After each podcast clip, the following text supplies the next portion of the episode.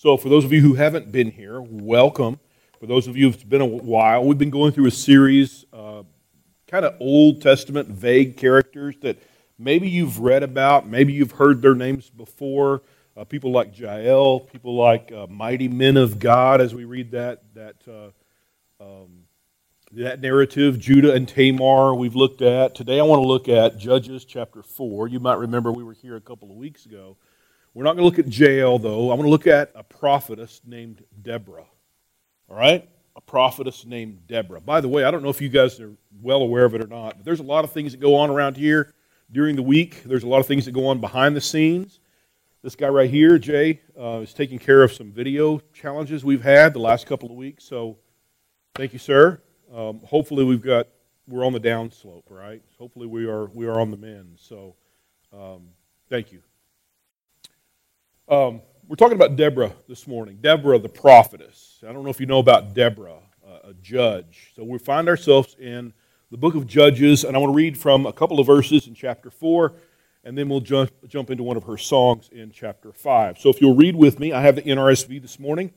Here's what it says in chapter 4. The Israelites again, the Israelites again did what was evil in the sight of the Lord after Ehud died.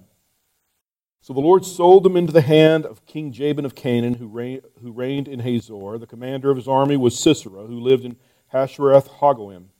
The Israelites cried out to the Lord for help, for he had 900 chariots of iron, had oppressed the Israelites cruelly for 20 years. At that time, Deborah, a prophetess, wife of Lapidoth, was judging Israel. She used to sit under the palm of Deborah between Ramah and Bethel in the hill country of Ephraim. And the Israelites came up to her for judgment. She sent and summoned Barak, the son of uh, Abinoam, from Kadesh in Naphtali, and said to him, The Lord, the God of Israel, commands you, go take position at the Mount of Tabor, bringing 10,000 from the tribe of Naphtali and the tribe of Zebulun. I'll draw out Sisera, the general of Jabin's army, to meet you by the Wadi Kishon with his chariots and his troops, and I will give, you, give him into your hand. Barak said to her, If you will go with me, I will go. But if you will not go with me, I will not go. And she said, I will surely go with you. Nevertheless, the road on which you are going will not lead to your glory, for the Lord will sell Sisera into the hand of a woman. So Deborah got up and went with Barak to Kadesh. Barak summoned Zebulun and Naphtali to Kadesh, and 10,000 warriors went up behind him, and Deborah went up with him. This is kind of an interesting text uh, especially in the Old Testament. I don't know if you're aware of it or not, but in the Old Testament specifically, but also in the New Testament, we have writers that write with a very patriarchal mindset. Does that make sense? The entirety of Scripture, from Old Testament, New Testament, 66 books from Genesis to Revelation, are written with a patriarchal mindset. What I mean by that is we're talking about very patriarchal societies. We're talking about societies that are being led by men. And yet, here, early in the Old Testament, the book of Judges, we have this prophetess, we have this leader, we have that example of a woman. And not just a woman like we've talked about with Judah and Tamar, or, or you can think of others uh, throughout the scriptures as examples, but we're talking about not just a woman, but a leader that God uses to correct not just the men generals, but also the entire Israelite people group. Isn't that amazing? I think it's pretty amazing. You get pretty excited about that, don't you? I see your eyes light up when I talk about women leaders, right? That's kind of your personality. But I want you to notice that it says in chapter 4, look down again at verse um, 5 and 6. She used to sit under the palm of Deborah I suppose she probably didn't name that tree herself, right? But she sat under the palm of Deborah, named after her, between Ramah and Bethel in the hill country of Ephraim, and the Israelites came up to her for judgment. Wow. Remember, a patriarchal society. I, I, can't, I can't maximize that enough. This is a woman leader among the Israelites early in the Old Testament who is called not only a prophetess, but also a judge, people would come to her and they would tell them her, their sides of every argument, and Deborah would make judgment based upon what she had heard. Well, she's a mediator, for sure, but more so, she is a, a leader. I want you to think about leadership, especially in the world in which we live today. Uh, leadership, I believe, is, is waning. Where have all the good leaders gone? Now, please understand, I'm not talking about politics. I'm specifically talking about leaders among God's people. Do you know how many times that Paul tells us as he's giving us instructions about the church and church leadership? He speaks to us about elders, right? He speaks to us about deacons, about servants. All in all, he speaks many times throughout two thirds of the New Testament about church leadership. I was having a conversation with someone recently. We were talking about church leadership and specifically talking about elders and deacons. And this particular person happened to be from another tradition, another uh, denomination, and they asked how we how we determine who our leaders are in the independent Christian church. And I said, well, the way we do it is that every annual congregational meeting, we pass out a ballot, and there's names on a ballot. You guys know what I'm talking about, right? If you've been around the independent Christian church for any length of time at all, you know how we select our, our elders. Do you hear what I'm saying?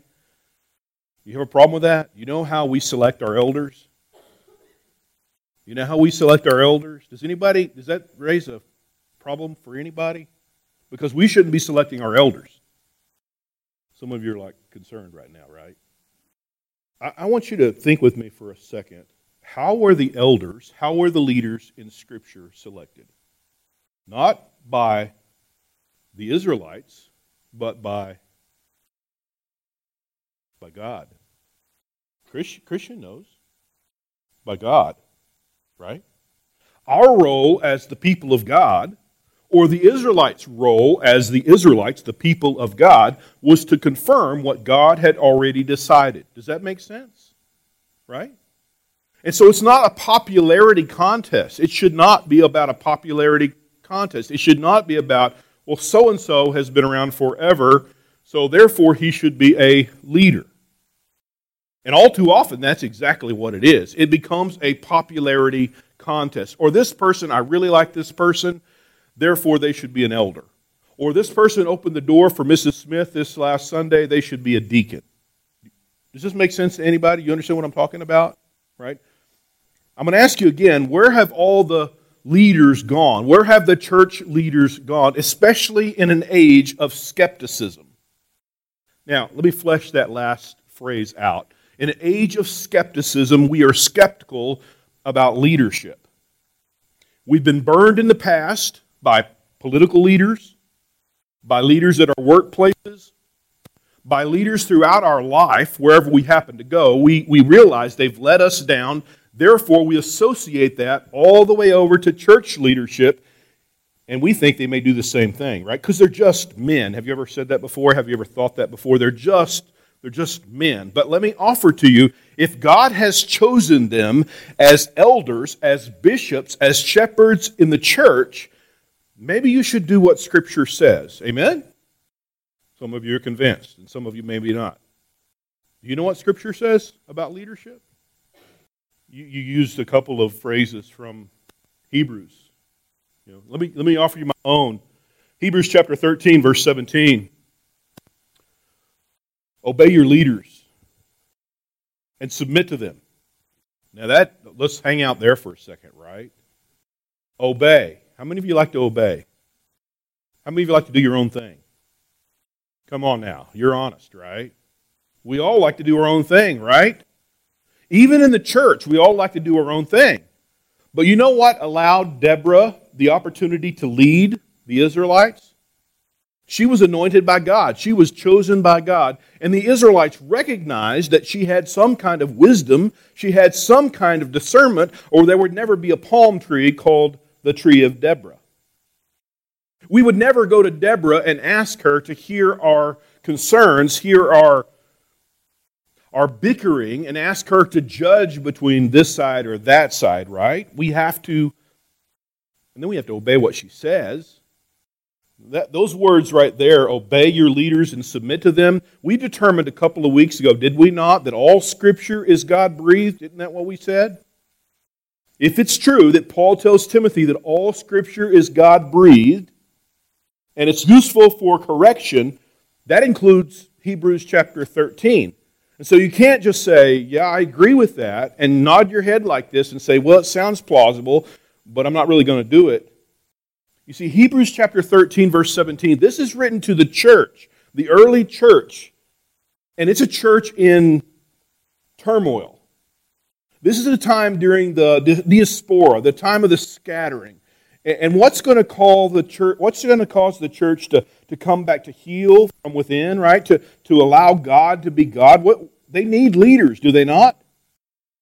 And so the writer says, Obey your leaders and submit to them Notice what it says for they are keeping watch over your souls. That's a big responsibility, isn't it, Mickey? Mickey's an elder here. Mark's an elder here. Glenn's an elder here. You guys ever read that text? Do you, do you understand what that says? You are keeping watch over their souls. That's a big responsibility. Do you guys understand that? They are keeping watch over your souls. One of the things that one of the things that amazes me, especially in a in a small church, um, you know, we don't live in an ideal world, right? Um, but when it comes to elders and when it comes to deacons, um, we should understand the difference between the two. Deacons, we should all be deacons. We should all be ministers. We should all be servants. Do you follow what I'm saying? I'm not talking about a title, I'm talking about the way you live your life. You should all be servants of Jesus Christ. Elders are anointed by God, are recognized by the people to do what God has called them to do. Keeping watch over your souls. Because one day they will give an account. Do you follow what I'm saying? And let me be honest with you for a second. This is where I really struggle and this has nothing to do with these guys, these three elders that we have. Um, it has to do with we don't live in an ideal world. Our elders' meetings should not be about who's mowing the grass. Our, our elders' meetings should not be about, do you follow what I'm saying? Our, our elders' meetings should be about you guys, about the people, about God sharing vision, about God casting vision they go to Deborah recognizing that God has anointed her with something, some kind of wisdom. Has discernment. She tells them, notice what it says about Barak. He says, I will go up, I will do what you say that I should do, but you're going to go with me, right? Right? He obviously recognizes there's something about what God has done through Deborah that to be victorious, She's going to obey. She's going to follow directions. Now, that's foreign in our world today, right? Especially for those of us who are good libertarian Christian Texans. We like our independence, don't we? Shay and I were taking a trip um, the last couple of days, and we were running down the road, some farm to market road out in the middle of East Texas somewhere. And this church was called Holy Holy, independent, something else. And I looked at her and I said, I wonder what that means. Holy, independent. I'll bet you they're wrapping themselves in a flag every week, and they're probably reading from the King James. In other words, they've defined the gospel the way they want to define the gospel. Do you hear what I'm saying? And I said that to you because we were in a town of 4,000 people, and there are over 30 churches in this town of 4,000 people. And I'm not going to tell you the denomination, you can guess. But it's Church A, Church B, Church C, and they're all the same denomination. And I thought, why don't you just close the doors and all get together and have a, you know why? Because they haven't, they haven't followed the, the what God says in His Word. Right? Somebody gets offended, right? Somebody takes their toys and they go home. Or somebody's skeptical because this guy is just a man like you and I, right? And I, I don't mean that condescending. I'm saying that's the argument that we use. But if he's an elder, if he's a bishop, he's not just a man like you and I. He has greater responsibilities, right? So why wouldn't we do as they did with Deborah, a female, in a patriarchal society who is anointed by God, who discerns what God wants to do through the Israelite people? Why don't we obey like that? Why don't we submit to them? That's another dirty word in our society today. For they are keeping watch over your souls, they will give an account. Let them do this with joy and not with sighing, for that would be harmful to you. Do you hear the importance of leadership? I'm going to ask you one more time. Where have all the good leaders gone? And I'm not talking about Hillcrest. I'm not, I'm not talking about these guys. Because some of you have been called to leadership. Right? I mean, you know who you are. And yet, because you've been burned, or because you don't want to associate with those guys, I can't tell you how many times in 20 years of ministry, uh, when we talk about words like obey and submit and things like that, people always give me this. Yeah, it sounds good. It sound, that's what it says. Yep, yep, yep, yep. We'll walk out of the room. I'm not, I don't respect that guy. Do you know who he is? You understand what I'm saying? And that leads to this church A, church B, church C, church D. Do you hear what it says here in, in Judges where it says, Deborah said, and Barak said, okay, man, I'm all on board, but you're going to go with me. You're going to be the servant leader. You're, you're going to be the one, and you need to know that God has anointed you for this very purpose, right? And did you hear what happens? God gives them victory. They become victorious. Right? So, what about leadership? Um, we'll have a congregational meeting, and it'll come up in the spring. And my prayer is, my prayer every year is, church, listen, my prayer every year is that it's not a popularity contest. It should never be about a popularity contest. It should be about discerning who has God anointed for the role of bishop, elder, shepherd, ones who will be responsible for the souls of the people. Do you follow what I'm saying? My prayer has always been for the congregation, myself included. I'm not an elder. I'm not a, I'm not a bishop. I'm not a shepherd here. But my prayer for me and everyone else of us, right, is to submit, is to obey, is to follow the leadership of local elders as long as it's biblical, right?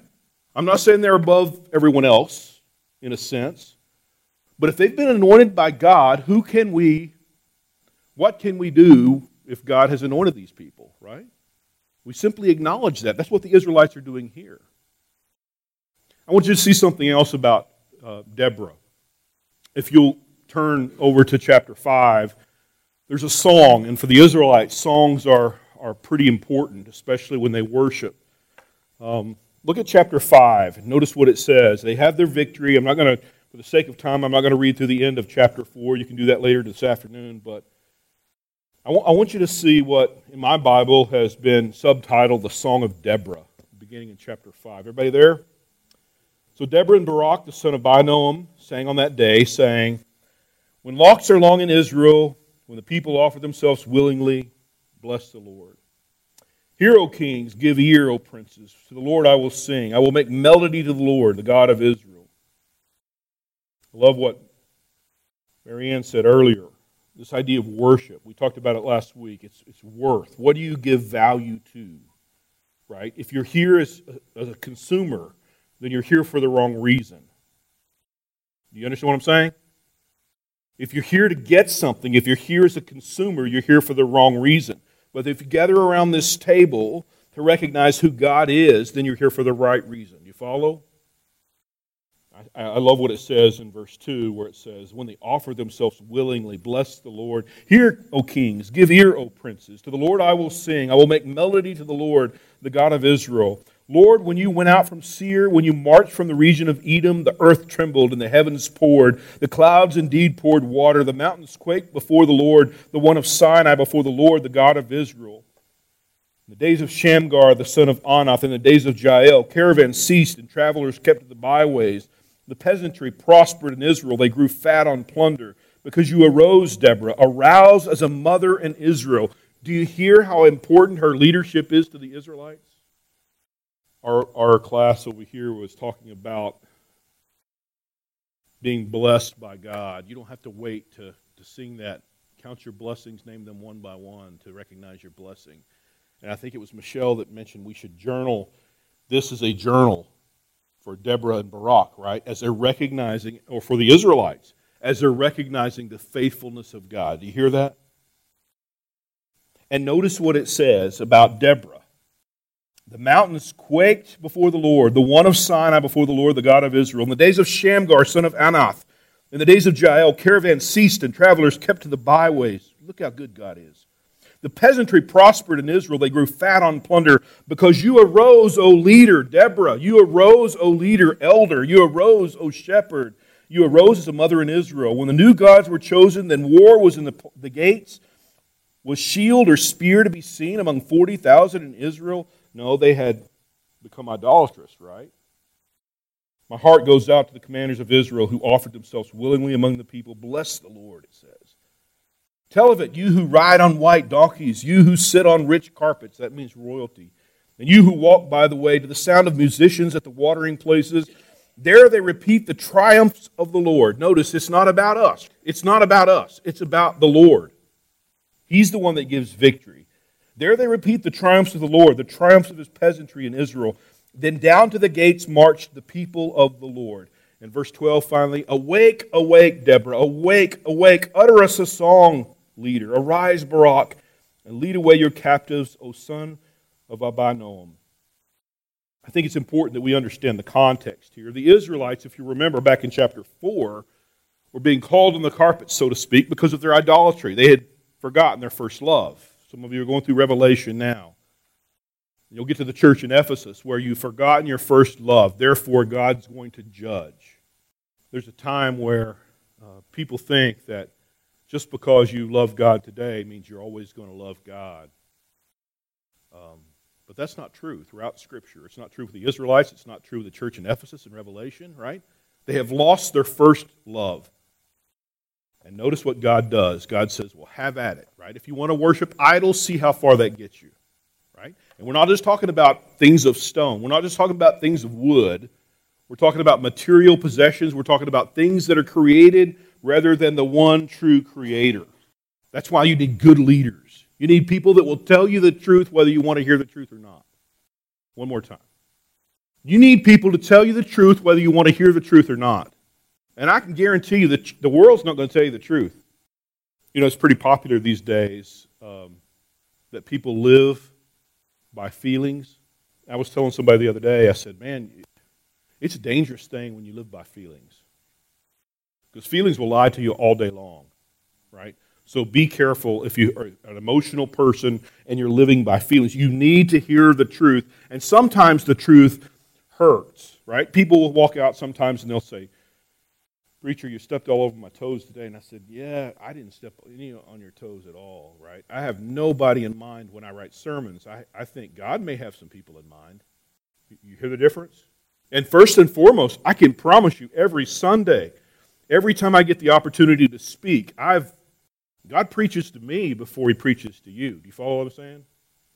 You need somebody to lead you. You need somebody to speak the truth to you. And sometimes pe- people don't want to lead in the local church because, um, well, not any of us are confrontational. We don't like confrontation. Re- remember what Paul tells Timothy there's going to come a point in time where the only thing that people want are for their ears to be tickled. Remember that? Yeah. That's what it says. Okay? Check me on that. That's what it says.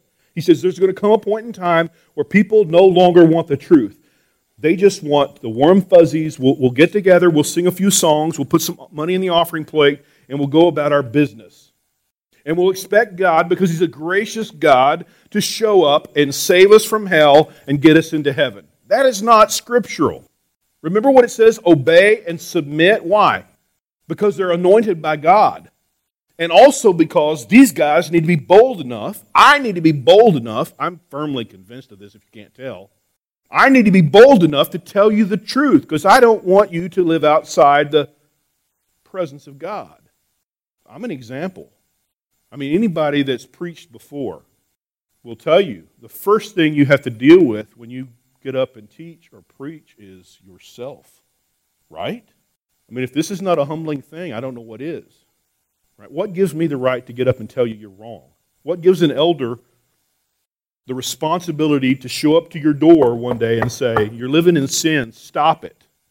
That happens over and over throughout Scripture, right?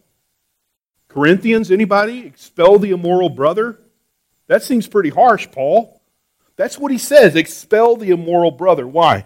Because the guy's unrepentant. He's not going to change his ways. He's not interested in the truth anymore. Do you follow what I'm saying, right? You need leaders that will tell you the truth, even though it may hurt your feelings for a time, because one day there's going to come a judgment, and you want your soul to be saved on the day of judgment. Do you follow what I'm saying? That should be your motivation. Not that you have the warm fuzzies each and every day. So, Jeremiah chapter 1, my favorite prophet. Jeremiah chapter 1. Write this down if you're taking notes. Look at it later. I'm going to read pretty quickly. Beginning in verse 14, the Lord said to me, Out of the north disaster shall break out on all the inhabitants of the land. Why? Because they're idolatrous, just like they were back in Judges. For now I'm calling all the tribes of the kingdoms of the north, says the Lord, and they shall come, and all of them shall set their thrones at the entrance of the gates of Jerusalem against all its surrounding walls and against all the cities of Judah. In other words, they're going to be judged because of their idolatry.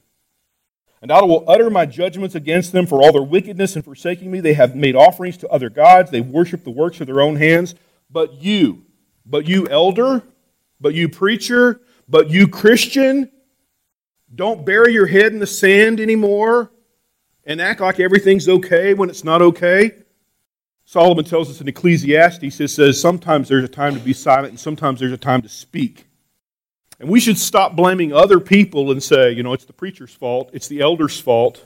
No, wherever you go, you're supposed to be a priest. You're supposed to be a mediator. You're supposed to be someone who speaks truth into a world that's broken, uh, a world that's struggling, a world that's filthy, a world that's filled with sin. You are supposed to be the light in a dark world. In a sense, you are a prophet. You are the mouthpiece of God. Well, I could never. Yes, you can. You got the Holy Spirit living in your life. And if you've got the Holy Spirit living in your life, you speak truth to things that are untrue. Is that pretty bold? I think it's true. But you, he says, verse 17, get this, right?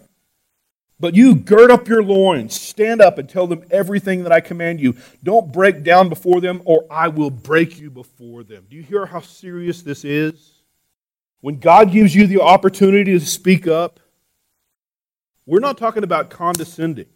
We're not talking about beating people over the head with the Bible. That's not what Jesus did, and I don't think that's what he calls us to do. But when you're in a situation that you know the Holy Spirit has told you, this is wrong, I should not be here, this is wrong, I should say something. When the Holy Spirit connects your path with somebody else that needs to hear the truth, and you're praying, oh, God, send somebody that, send the preacher, send an elder. Well, guess what? He sent you. He sent you. Finally, in Judges chapter 5, verse 12, I love what it says. Again, this song for the Israelites Awake, awake, Deborah. Awake, utter a song. Arise, Barak. How many times in Scripture are we told things about People are asleep. People are in a stupor. People are kind of, uh, what's the phrase? They're out of it. You know what I'm talking about? I mean, they're kind of immune. They're kind of callous. You guys know that kind of verbiage? That happens, that occurs throughout Scripture, right? You know why? Because that's our default mode. If Satan, if the enemy can distract you and lessen your passion about God just a bit, you hear what happens?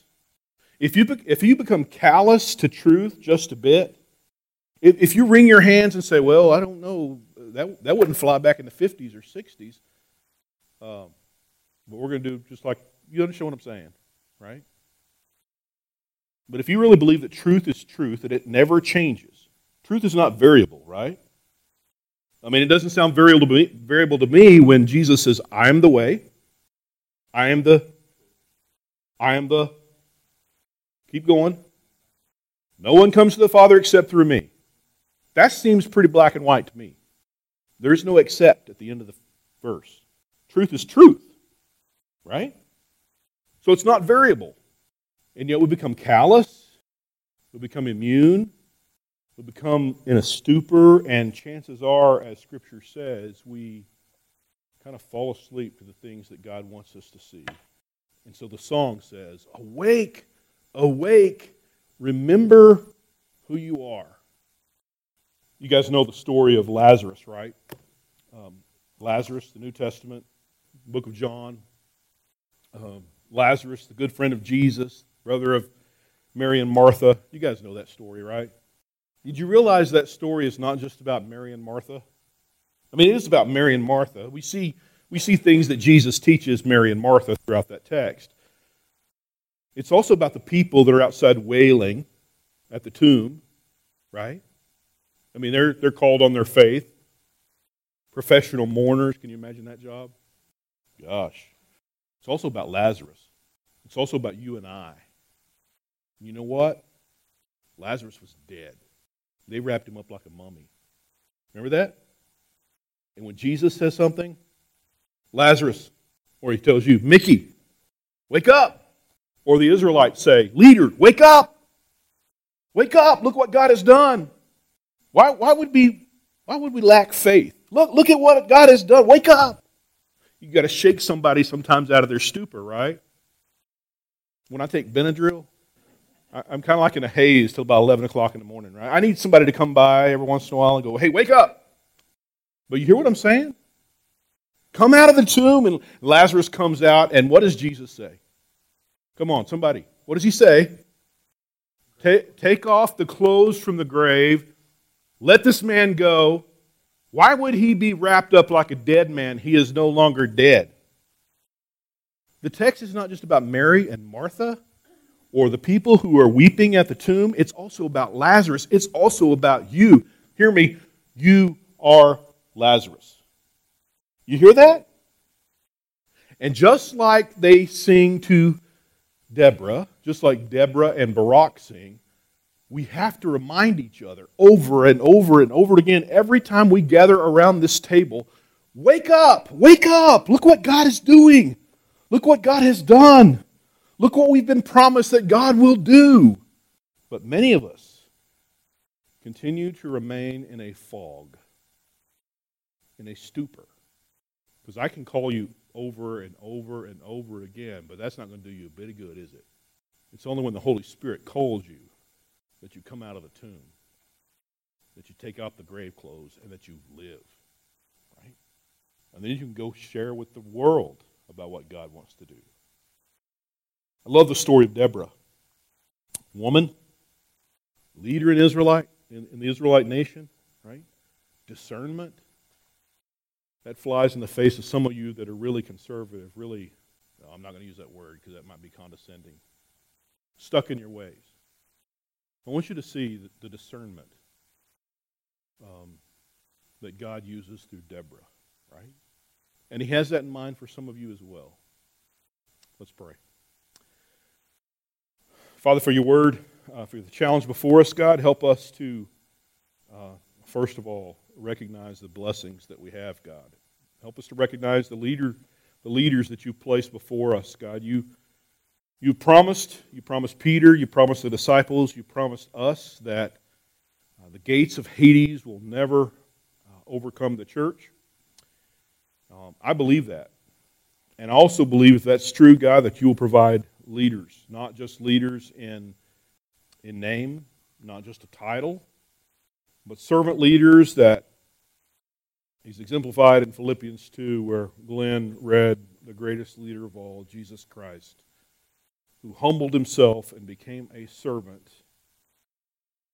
Remind us, God, of uh, to pray about our leaders. Remind us to pray about um, direction and wisdom, and remind each of them, God, um, the responsibility they have to over, oversee uh, souls that you've placed in our, in our hands. Um, that's a huge responsibility. We can't do it on our own, but thankfully we don't have to.